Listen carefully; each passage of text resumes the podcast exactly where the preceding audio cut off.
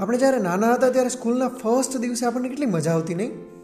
કશું જ ભણવાનું નહીં અને બસ આખો દિવસ શિક્ષકો સાથે વાતો કરવાની અને ગ્રાઉન્ડમાં જઈને રમવાનું. સ્કૂલના ફર્સ્ટ દિવસે તમને પણ ટીચર્સ કદાચ પૂછતા હશે કે તમારે મોટા થઈને શું બનવું છે? અને મોટા થઈને લગભગ બધાને એ સમજાઈ જતું હોય છે કે આપણે એ વખતે જે જવાબો આપેલા એ બસ એમ જ આપી દીધેલા.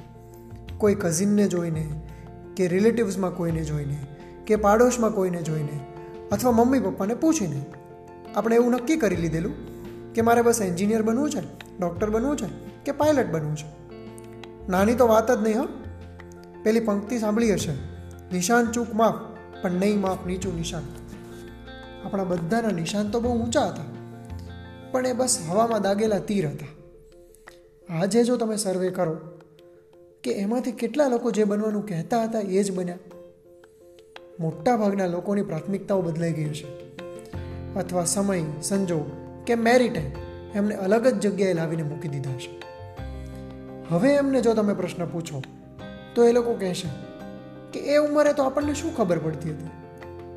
મારો સવાલ એ જ છે કે શું બાળપણમાં કે કિશોર અવસ્થામાં આપણને ખબર હોય છે કે મારે શું બનવું છે? તમે મોટા મોટા મોટિવેશનલ સ્પીકર્સને એવું કહેતા સાંભળ્યા હશે. કે તમારે જિંદગી પાસેથી શું અપેક્ષા છે? અથવા તમારે મોટા થઈને શું બનવું છે? એ વહેલી તકે નક્કી કરી લો અને પછી એ જ દિશામાં આગળ વધો. પણ શું આપણને ખરેખર એ ઉંમરે ખબર હોય છે કે મારે જિંદગી પાસેથી શું અપેક્ષા છે?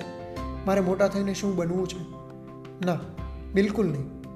બહુ ઓછા લોકોમાં આ ક્લેરિટી નાનપણમાં જ હોય છે કે મારે ભવિષ્યમાં શું બનવું છે. અને જિંદગીની અનસર્ટિનિટી એટલી બધી હોય છે કે શું બનવું એ કદાચ કોઈએ નક્કી કર્યું હોય તો પણ જિંદગી એને અલગ મુકામ પર લાવીને મૂકી દે છે. તમે જિંદગી પાસેથી શું અપેક્ષા રાખો? એ એટલું બધું વહેલું નક્કી કરી શકાતું નથી. પણ હા, તમ એક વસ્તુ નક્કી કરી શકાય છે કે તમને શું ગમે છે.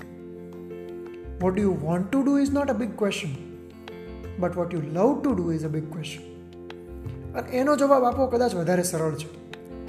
ઉંમરના કોઈ પણ તબક્કે આપણને એટલી તો ખબર હોય છે કે મને શું ગમે છે. અથવા જો આપણને પૂછવામાં આવે કે તને શું ગમે છે, તો એ સવાલનો ઉત્તર મેળવવો ઘણો સરળ હોય છે. અને જેને આપણે પ્રેમ કરતા હોય, એ કામ કરવું કેટલું સરળ અને વહાલું લાગે. એના વિશે ભણવું, વાંચવું અને અભ્યાસ કરવો એ બહુ અઘરું ના લાગે, બોરિંગ ના લાગે. પેલી પંક્તિ છે ને, ગમતું મળે તો અલ્યા ગુંજે ન ભરીએ અને ગમતાનો કરીએ ગુલાબ.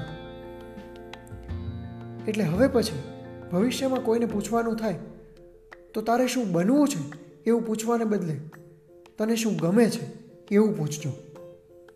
તો કદાચ એની અંદર સ્પાર્ક થઈ આવે અને તમે એમાં નિમિત્ત બનો અને એનું કરિયર સેટ થઈ જાય. જિંદગીમાં એટલી અનસર્ટેનિટી હોય છે ને કે ભવિષ્યમાં શું બનવું અને શું કરવું એ બાબતે લગભગ કોઈ શ્યોર નથી હોતું. પણ એ બધી ચિંતા છોડીને મને શું ગમે છે એ વાત પર વધારે ધ્યાન આપતા રહો.